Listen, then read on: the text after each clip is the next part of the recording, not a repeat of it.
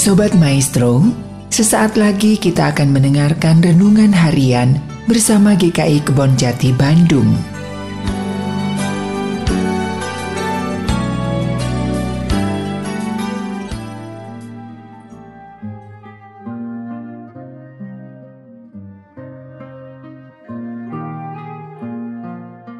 Shalom, jumpa lagi dengan saya Stephen Matthew di dalam Renungan Harian GKI Kebon Jati. Tema renungan kita pada hari ini adalah cara memperoleh hidup yang kekal. Ayat yang menjadi bahan renungan kita diambil dari Markus 10 ayat 17 sampai 22. Pada waktu Yesus berangkat untuk meneruskan perjalanannya, datanglah seorang berlari-lari mendapatkan dia dan sambil bertelut di hadapannya ia bertanya, "Guru yang baik, apa yang harus kuperbuat untuk memperoleh hidup yang kekal? Jawab Yesus, Mengapa kau katakan aku baik? Tak seorang pun yang baik selain daripada Allah saja. Engkau tentu mengetahui segala perintah Allah. Jangan membunuh, jangan bersinah, jangan mencuri, jangan mengucapkan saksi dusta, jangan mengurangi hak orang. Hormatilah ayah dan ibumu. Lalu kata orang itu kepadanya, Guru, semuanya itu telah kuturuti sejak masa mudaku. Tetapi Yesus memandang dia dan menaruh kasih kepadanya, lalu berkata kepadanya, "Hanya satu lagi kekuranganmu. Pergilah, jualah apa yang kau miliki, dan berikanlah itu kepada orang-orang miskin. Maka engkau akan beroleh harta di sorga. Kemudian, datanglah kemari dan ikutlah aku." Mendengar perkataan itu, ia menjadi kecewa, lalu pergi dengan sedih sebab banyak hartanya. Ada beberapa hal menarik yang bisa kita amati dari ayat bacaan kita hari ini. Yang pertama, ketika ada seorang kaya menyapa Yesus dengan menyebutnya sebagai guru yang baik, Yesus malah bertanya, "Mengapa kau katakan aku baik?" Tak seorang pun yang baik selain daripada Allah saja. Kesan yang saya dapat setelah membaca ayat ini adalah Yesus seakan-akan menolak disapa sebagai guru yang baik. Malahan Yesus mengatakan, tidak ada seorang pun yang baik selain daripada Allah saja. Namun kalau kita lebih teliti lagi, sebenarnya di ayat ini Yesus sedang menantang pemahaman si orang kaya akan Allah. Dengan menyapa Yesus sebagai guru yang baik, berarti si orang kaya itu seharusnya mengakui bahwa Yesus adalah Allah. Karena sesungguhnya hanya Allah yang baik. Di sini kita melihat ada dua figur berhadapan. Figur manusia yang membutuhkan hidup kekal dan figur Allah yang memiliki hidup kekal. Manusia yang membutuhkan hidup kekal bertanya kepada Allah yang memiliki hidup kekal.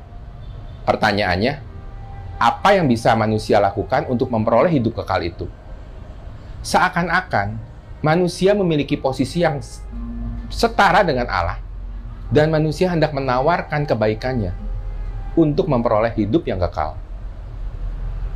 Belajar dari ayat ini seharusnya kita sadar bahwa kita manusia yang berdosa sama sekali tidak layak untuk bertanya pada Allah seperti itu. Memangnya apa kehebatan kita bisa tawar-menawar dengan Allah? Hal kedua yang menarik adalah ketika orang kaya itu bertanya, apa yang harus ku perbuat untuk memperoleh hidup yang kekal? Yesus menjawab, jangan membunuh, jangan berzina, jangan mencuri, jangan mengucapkan saksi dusta, jangan mengurangi hak orang, hormatilah ayahmu dan ibumu. Ketika orang kaya menyatakan bahwa semua perbuatan baik itu telah ia lakukan sejak masa mudanya, Yesus menambahkan jawabannya dengan berkata, hanya satu lagi kekuranganmu. Pergilah jualah apa yang kau miliki dan berikanlah itu kepada orang-orang miskin. Maka engkau akan beroleh harta di surga, kemudian datanglah kemari dan ikutlah aku. Ada hal yang penting dalam ayat ini yaitu jual harta, bagikan pada orang miskin, datanglah kemari dan ikutlah aku. Di sini Yesus hendak mengajarkan bahwa untuk memperoleh hidup kekal, kita tidak bisa hanya melakukan kebaikan, tetapi kita harus memilih siapa yang menjadi Tuhan kita. Harta kekayaan atau Yesus. Harta kekayaan tentu bisa menjadi sarana untuk memuliakan Allah. Namun, jika kita menyandarkan kehidupan kita hanya pada harta kekayaan atau perbuatan baik semata, maka ini berarti kita menjadikan harta dan perbuatan baik sebagai Tuhan kita. Artinya, kita menolak menjadikan Yesus sebagai Tuhan. Matius 6 ayat 24 mengatakan, Tak seorang pun dapat mengabdi kepada dua tuan, karena jika demikian ia akan membenci yang seorang dan mengasihi yang lain. Atau ia akan setia kepada yang seorang dan tidak mengindahkan yang lain. Kamu tidak dapat mengabdi kepada Allah dan kepada Mamon. Jadi, jika dalam Markus 10 ayat 21 Yesus menyarankan si orang kaya untuk menjual harta dan mengikut Yesus, ini berarti Yesus menantang si orang kaya itu untuk memilih siapa yang menjadi Tuhan baginya. Di ayat 22 dinyatakan bahwa orang kaya itu gagal menjadikan Yesus sebagai Tuhannya. Hatinya lebih memilih harta kekayaannya yang banyak ketimbang menjadi murid Yesus. Di sini lagi-lagi kita dipertontonkan pada suatu ironi. Si orang kaya ingin memperoleh hidup kekal, tetapi tidak mau menerima Allah, sang pemilik hidup kekal tersebut. Jadi, mau menerima berkatnya, tetapi tidak mau menerima pemilik berkatnya. Berapa banyak di antara kita juga sama seperti itu. Seringkali kita berdoa, meminta berkat dari Tuhan, tetapi kita tidak mau taat akan perintah Tuhan. Hidup kekal hanya bisa didapat jika kita menjadikan Yesus yang adalah pemilik hidup kekal tersebut sebagai Tuhan kita. Pertanyaan lebih lanjut. Jika hidup kekal hanya dapat diperoleh dengan kita menjadikan Yesus sebagai Tuhan, bukankah ini berarti hidup kekal merupakan buah dari pilihan kita sebagai manusia menjadikan Yesus Tuhan? Bukankah ini berarti hidup kekal didapat akibat hasil usaha manusia? Untuk menjawab hal ini, kita perlu membaca lanjutan Markus 10 ayat 23 sampai 27.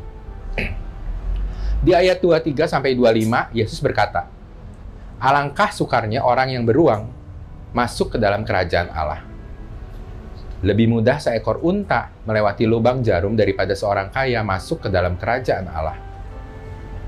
Melalui ayat ini, Yesus hendak menyatakan bahwa manusia tidak mungkin masuk ke dalam kerajaan Allah sebagaimana tidak mungkin terjadi seekor unta melewati lubang jarum. Ketika para murid menjadi gempar dan bertanya, "Jika demikian, siapakah yang dapat diselamatkan?"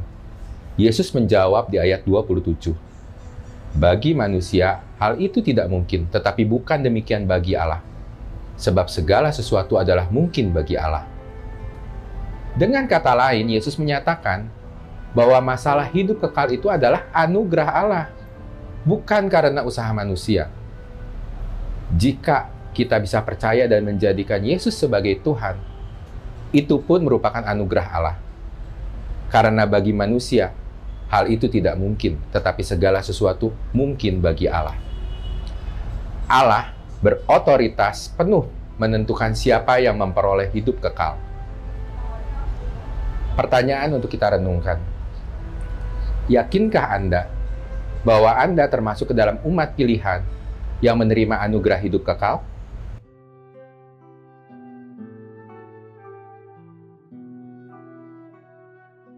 Apa yang menjadikan Anda yakin akan hal ini? Demikian renungan kita pada hari ini. Tuhan Yesus memberkati kita semua.